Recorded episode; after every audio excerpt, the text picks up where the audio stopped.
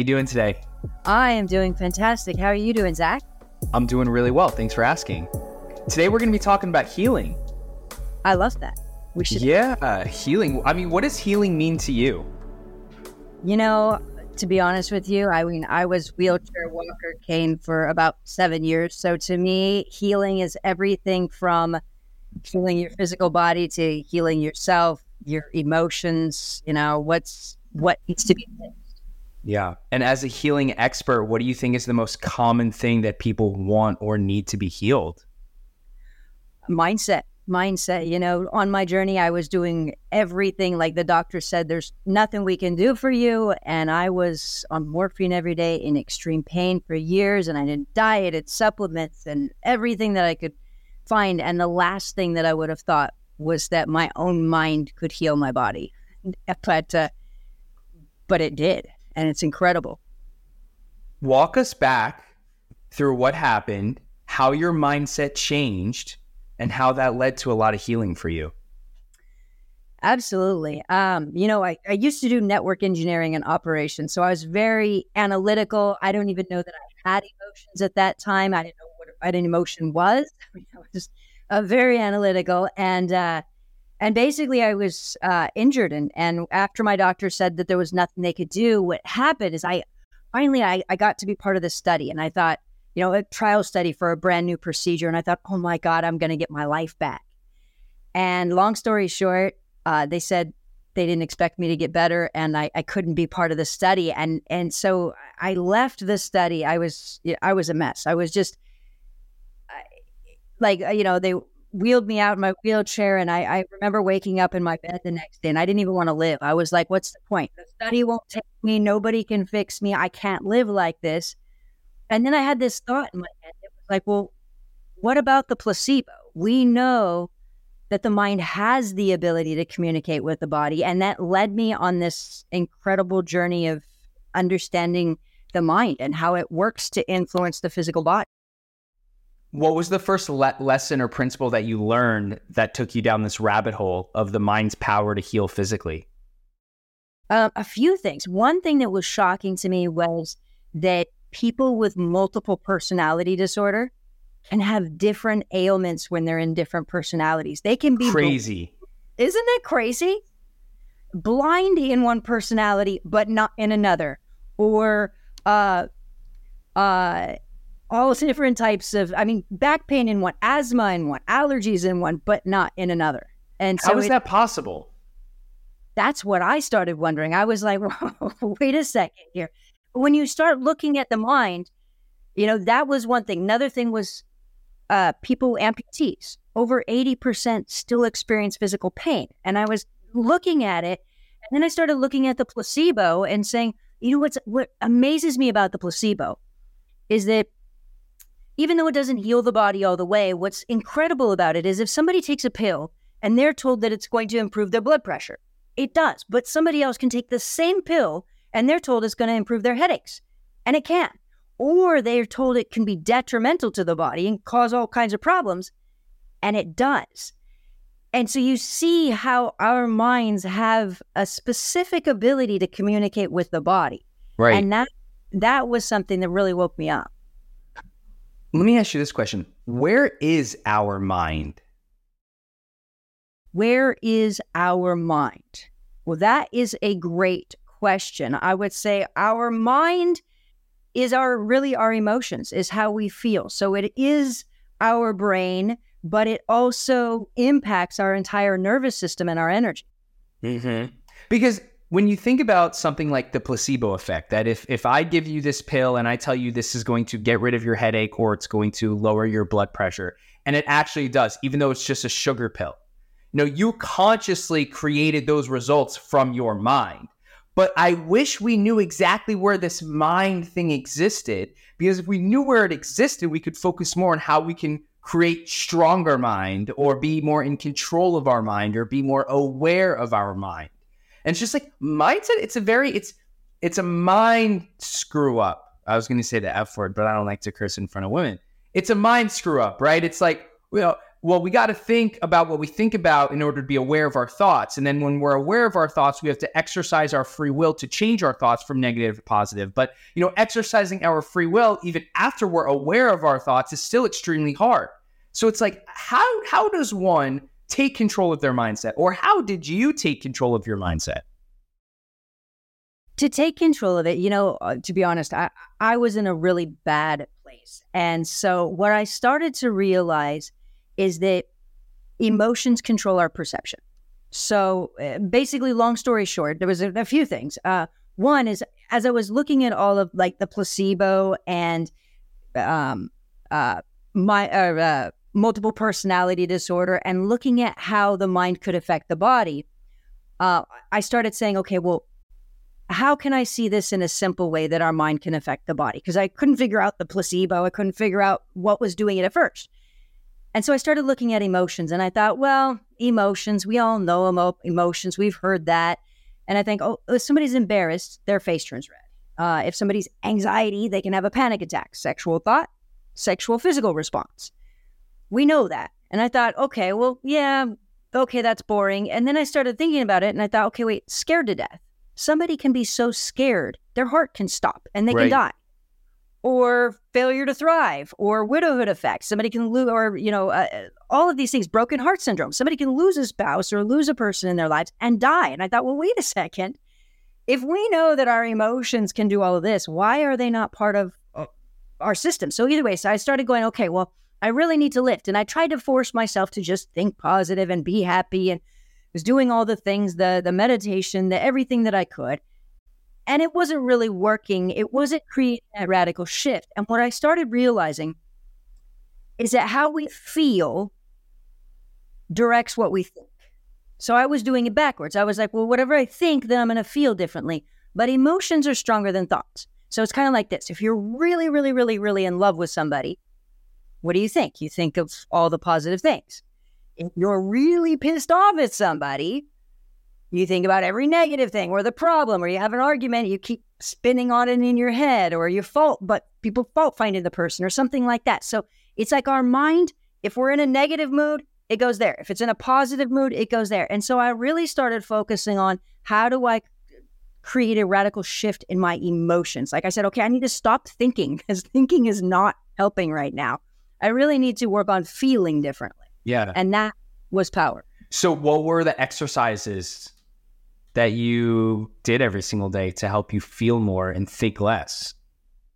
I one of the things that I started doing do because I was in a like in a really not good spot. I didn't want to live. Like I was, I was, I got this pain. I was, I was a mess. So one of the things that I did, um, I call it mind programming with music, is I just started listening to music. Like I picked specific songs. Like I picked one of the songs I picked was "It's a Beautiful Day" by U2. Beautiful day and I would listen to that song and I would listen to it and literally just try to make myself feel euphoric. and don't think, I was like, let me not think. And there was another one I listened to, which was uh, Walking on Sunshine, by Katrina and the Waves. And imagine, like, here I am, wheelchair walker, cane, a mess, extreme pain. And I'm listening to Walking on Sunshine and it's going to feel good. Like, who does that as I'm injured and can't move? And I was just like, I just have to feel euphoric feeling. So I was just like, don't think, just shift my emotions. And so I started doing that over and over. Now the great thing is, is as I was just purposely creating stronger emotions, that can also help increase dopamine. And and so the great thing is, is I was actually uh, working on creating a shift. And as I was I was doing that, it it helped me to start shifting the way I felt, which made it easier to think in a more positive way and then also uh, process my emotions at a deeper level. Right. What were some of the challenges that you experienced, even though you started to see some results? Because I'm sure it wasn't just a shot like a K chart right up to being extremely healthy again. Like, what were some of the challenges or the speed bumps you experienced along the way? Great question. Um, I would say a, a few things. I would say that negative emotions can block you, right? So as I was lifting, lifting, lifting, then there were certain emotions that were blocking me. So it, it kind of, the way I started looking at it was kind of like, uh, if you think about walking somewhere, to to walk, you take new ground, then your back foot lets go of old ground. Then you take new ground, you let go of old ground. And so what I started doing is okay, I gotta lift, lift, lift, lift, lift. Okay, I gotta let go of negative. Lift, lift, lift. And and so I started doing that and getting into a rhythm of of creating that radical shift. Interesting. Now, is there any like practical exercise that you did? Was it prayer? Was it meditation? Was it anything specific? Or was it really just reminding yourself to consciously think about lifting your back foot up and taking new ground with your front foot? Uh, there was a lot of specific things that I did. Uh, one of them is I would say that, you know, when we have patterns of feeling guilt or self punishment or bad, like like we did something wrong, those feelings can keep you like it can keep you from lifting. And so I started really getting out of those feelings, not not going into those. And I was consistent I mean, I, I, created a vision of okay, I have to focus on my vision. I have to lift, and and with music, like there was it was a combination of things, and, and that's what shifted it. It was it was follow through. It was I I literally would wake up and create a feeling of determination, like I have to do this. I had a feeling like like I was drowning, and that I had to lift. So tell us a little bit more about how you help your clients today and some of the uh, processes you take them through? Absolutely. Uh, you know, when it comes to healing or anything with the mind, uh, there's a few things to know. First and foremost, what I love is there's always a gift in it. Like when we change our mindset, our lives get better. And so, you know, if, if we look at patterns for a moment, if we think about, you know, a, a woman can have, an unfortunately, or man can have an abusive father and then end up recreating that pattern over and over when they have an abusive father, you know, boyfriend, boss, spouse, wife, whomever, the pattern continues.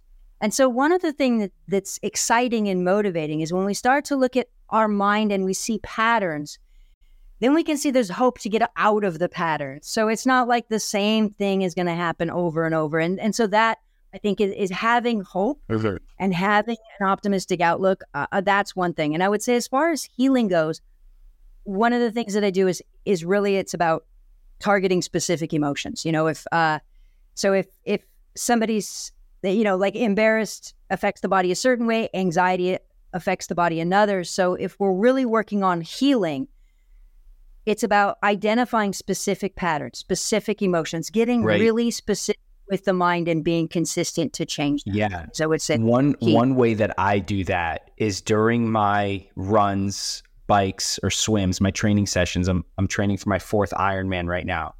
Saying nice. yeah, saying emotions and then feeling those emotions.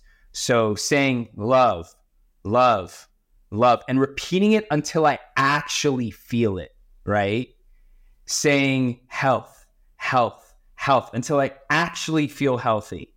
Saying, and then honestly, uh, this might even be a bad thing, but I would also say negative emotions too every once in a while and just be aware of how the physiology of, of my body changes, of how I feel different, of how I feel slower, how I feel weaker, how I feel like this training session is never going to end and it's harder than it actually is.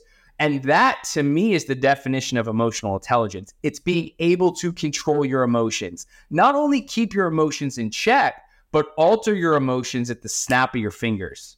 So I feel like that is a true superpower in itself. I, I love that. That's what I always say. Change is a superpower. And absolutely. And the other thing is, is to me, how when you when you create the determination and the follow through and the follow through it becomes a habit like i wake up happy i wake up motivated and excited and i i'm just and eh, i mean it's easy to be happy and it's because i've programmed myself for happiness and i and i would say that you know when you take a bunch of positive emotions and you really dump it in really really strong and you dump it in it creates a shift. It, it programs your patterns. And so I would say thinking in terms of patterns, because one of the things that people do all the time is they say, well, I'm going to think positive. And they go, okay, I'm going to think positive about this and positive about this and positive about this. But our brains work in patterns. So instead of thinking about positive, yes, you want to think positive about everything you can.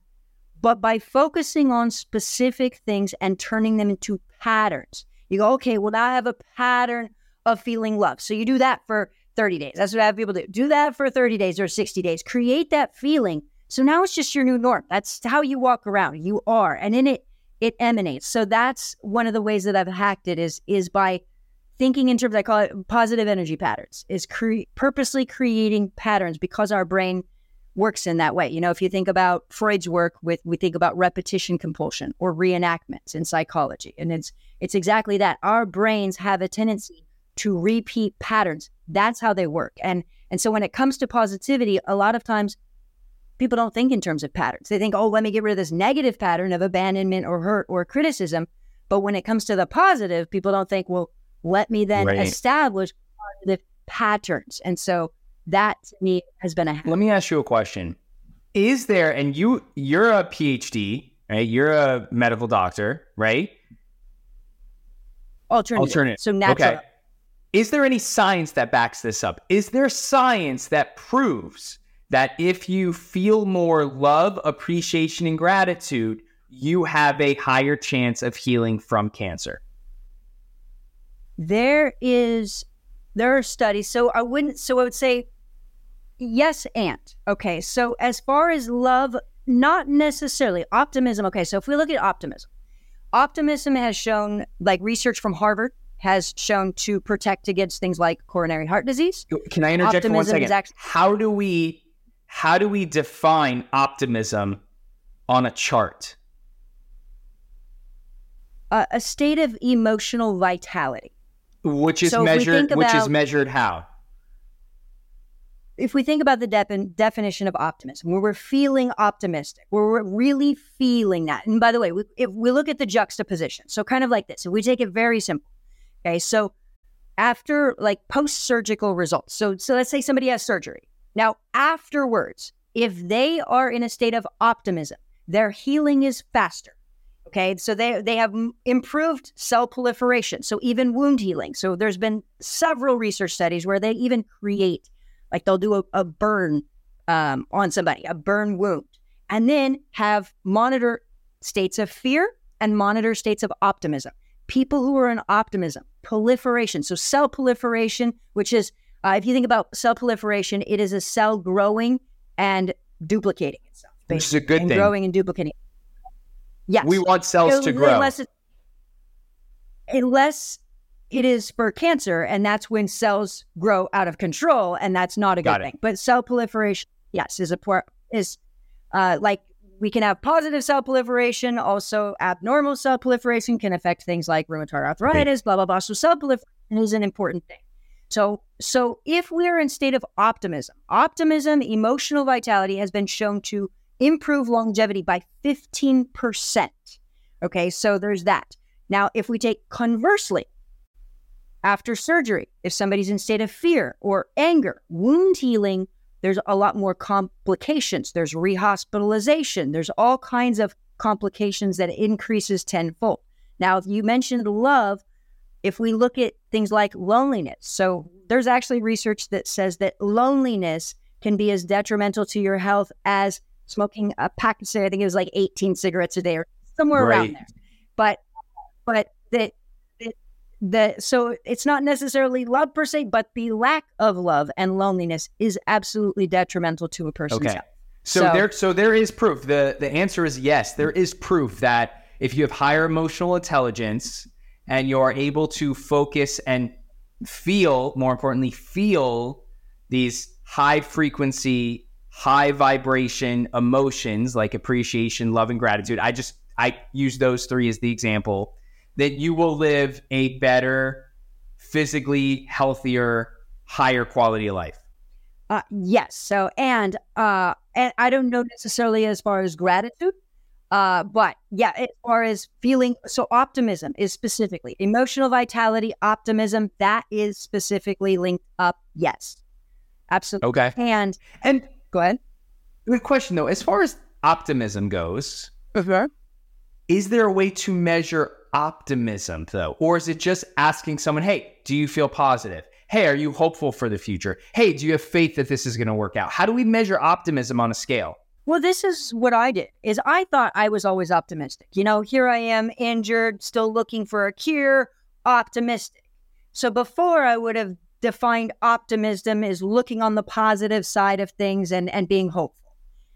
But when you start to think about like as you said, emotions, you really got to feel it. I started looking at them in a different way as far as saying, okay, what do I really feel? Was I was I hopeful? Was I trying? Was I determined? Was I per- persevering and not giving up? Yes. But I also felt horrible inside. I felt fearful. I felt struggle. I felt negative.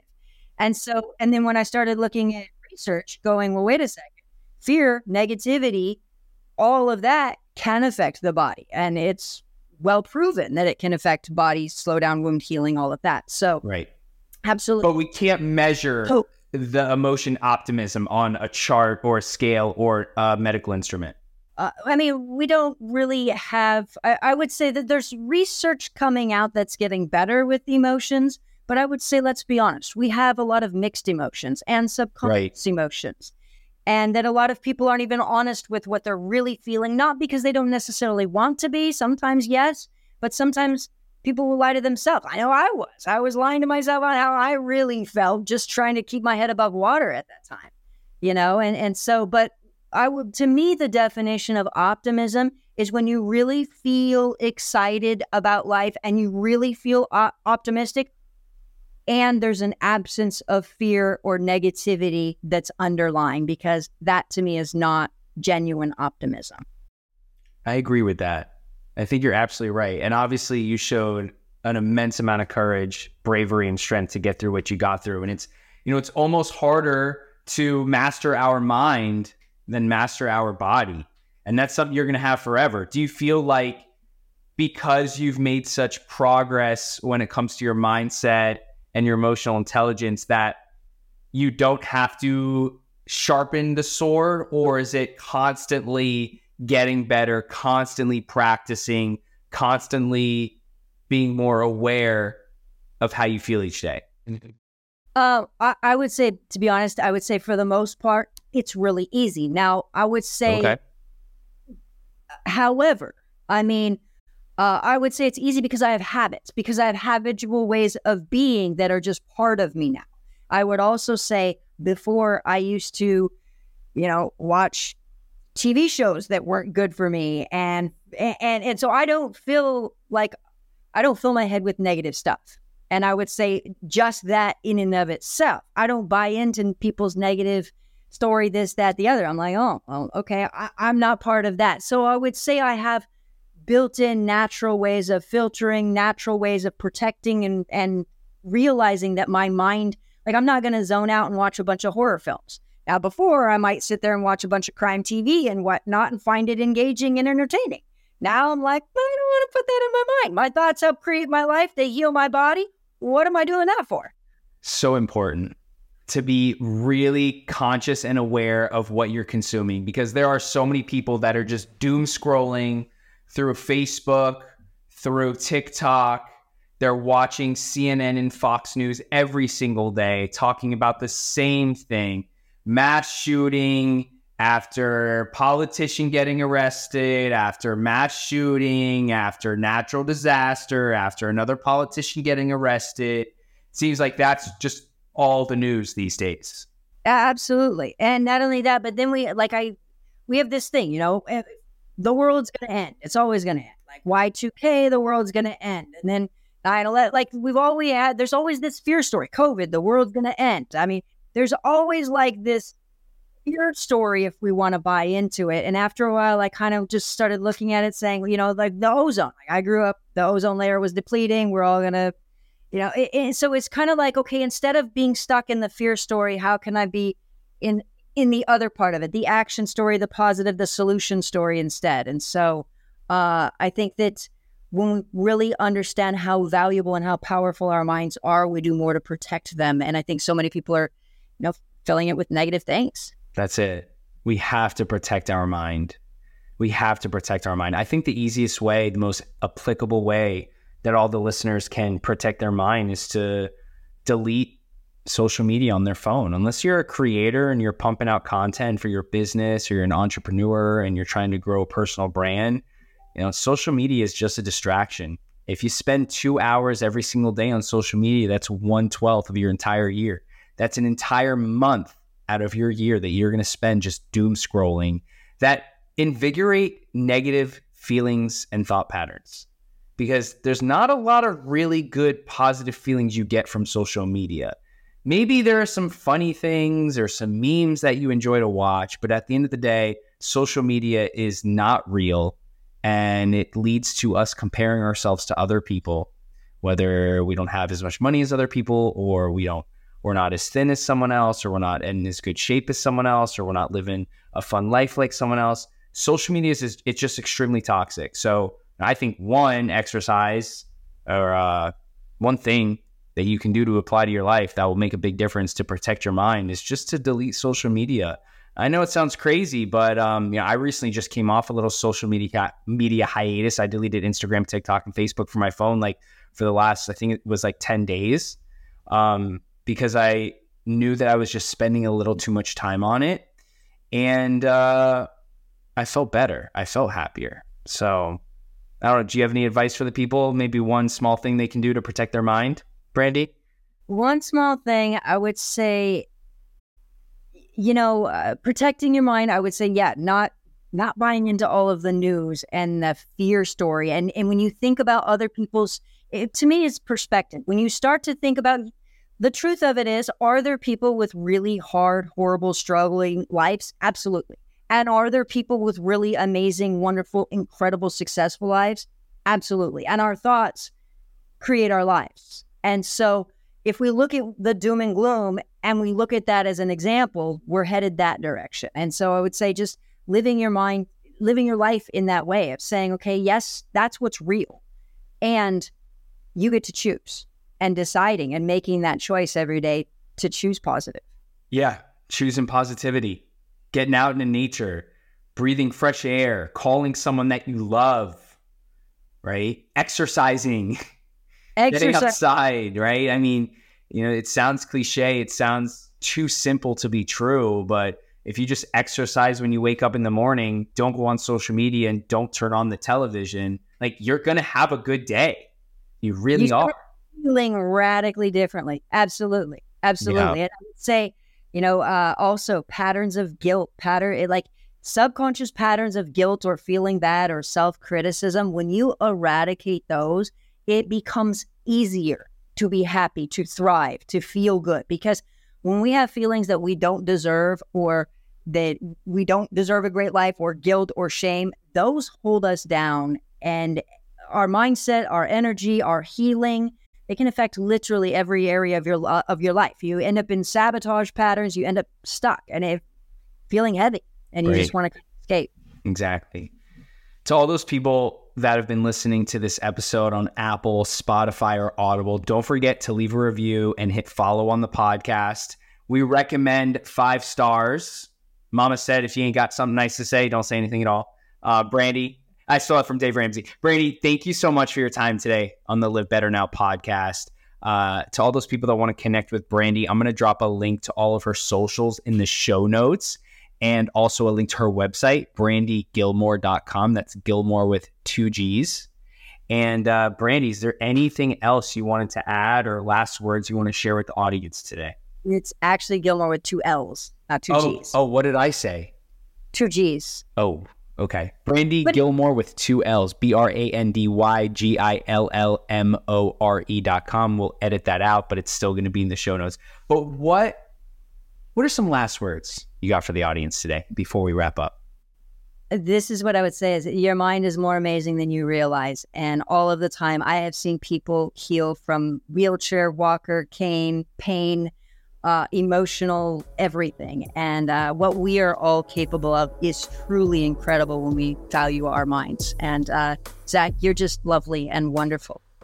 Absolutely adore you. Brandy, thank you so much for the kind words. I wish you nothing but all the health, wealth, success, and happiness for the rest of your year. And uh, we will absolutely connect again soon. Thank you so much for your time. I love that. Thank you so much.